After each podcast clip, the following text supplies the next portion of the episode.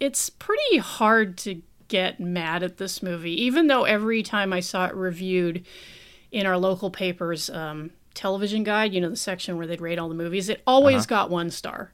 One star. That's harsh. Very. I mean, for a um, kids movie that, for starters, first off, um, the movie stars nobody, so already that's not not much of a draw. I, I'm gonna gonna get that out of the way. But it does. I don't know if Jurassic Park was a formative movie for our listeners, as it certainly was for me. Um, You're like, oh, hey, Ariana Richards. She was the little girl in Jurassic Park. Ah, right. Yes. Yes, the the hacker who knows Unix. Right. Yeah. And and yeah, have having a Linux desktop. Yes, it is all 3D interfaces, and you're flying through cyberspace to find the door lock preference panel. Um, they should have spent less on graphics cards and more on like basic security checks for their employees. They should have hired new- a QA person, maybe. Uh, whatever. Um, Yeah. The uh, where, where, where to start? Um, first off, uh, first off, I already had a first off. Second off, uh, point the second. This movie has great miniatures and it has great practical effects Yes. in it. And I know that a lot of people are uh, burnt out on CGI, not least of which the people doing the CGI, you know, working 90 hour weeks for, you know, a flat rate. Um, I hope that whoever worked on the practical eff- effects for this went on to have, you know, a further career in same because it's uh there there's a lot of uh, good practical effects and miniatures in this movie even if you aren't Right. you know particular to to like the script or the story or anything like that which is also not bad Yeah, I mean it's it's it's very rote, Uh-huh. but compared to some of the shit that I've seen, um, it's it it hangs together enough. Um, if you watch it with a with a forgiving eye. Uh, going back to the effects, uh, there's a good reason for that. It has a lot to do with the director and co-screenwriter, who is a man named Patrick Read Johnson, who did this movie and then went on to direct Angus, which I've never seen, but I guess um, a lot of kids and teens saw it at the time. And of course, the immortal John Hughes penned Baby's Day Out.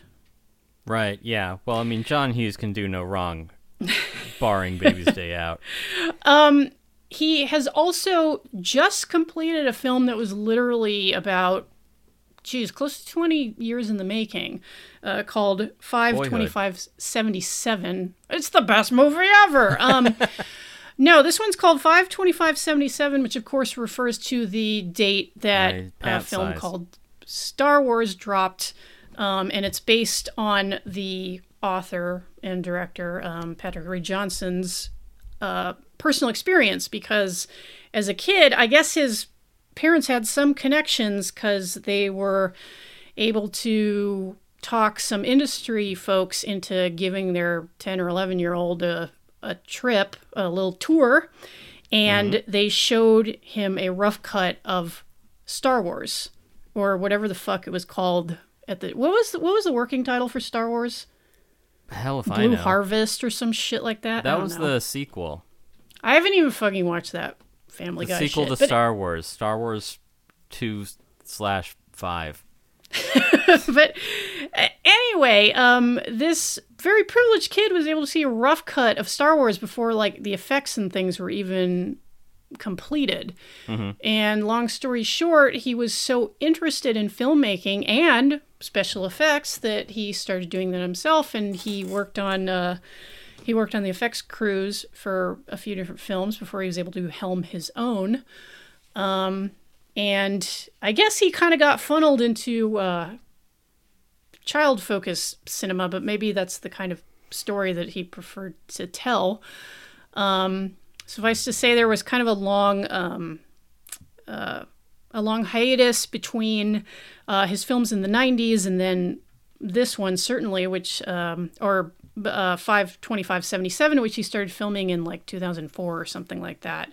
well that's about a kids movie Right, which uh, he wasn't able to complete for a long time because they needed like 200k for uh, music rights because Okay. the the period soundtrack apparently was very important to the feel of this movie, which I kind of understand. But um, I believe that 52577 might be streaming or on uh, available digitally even as we speak. I haven't checked, but um, it was supposed to come out very soon, the last I checked.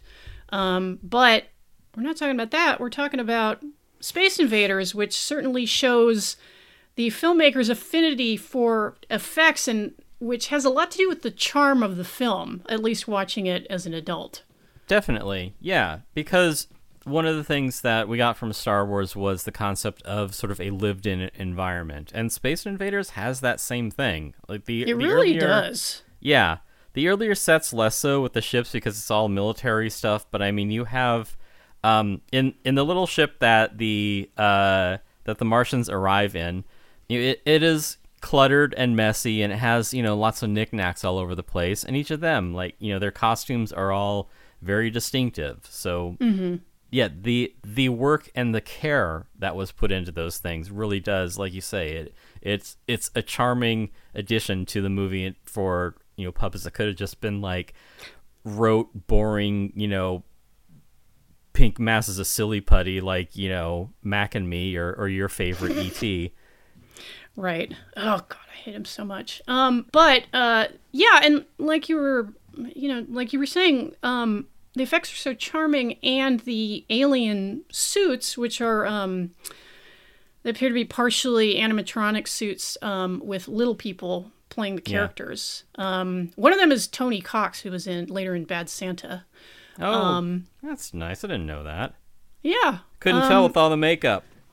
Well, um, the, it seems that roles for little people in Hollywood tend to be somewhat limited, and um, the uh, the um, Tyrion Lannister roles are kind of few and far between, unfortunately. So Yeah. I think you end up playing a lot of um, aliens, elves, munchkins, that kind of thing. But and the like. um, And yeah, it's you know it helps for the story's purposes that they happen to be child size. So there's there's two cases of mistaken identity going on here. It is it's Halloween on Earth, and this uh this little town of Big Bean. Their one radio station is playing the War of the Worlds broadcast, and these aliens mistake that for the go signal to invade Earth when there are no other Martians around.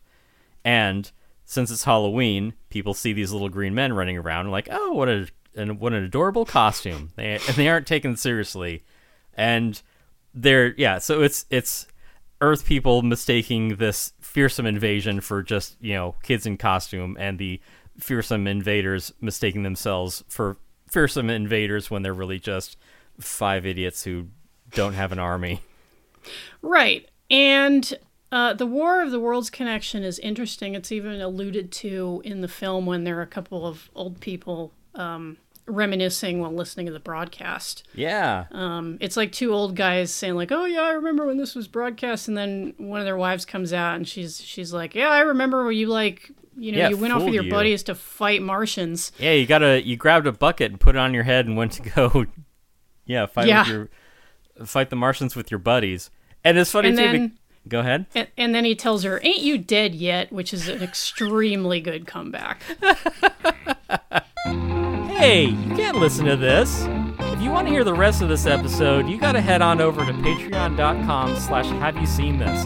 And for only $5 a month, you'll get the rest of this episode, plus one more every month, plus over 50 other patron-only episodes. Find the deep cuts for only $5 a month at patreon.com slash have you seen this. Link is in the description.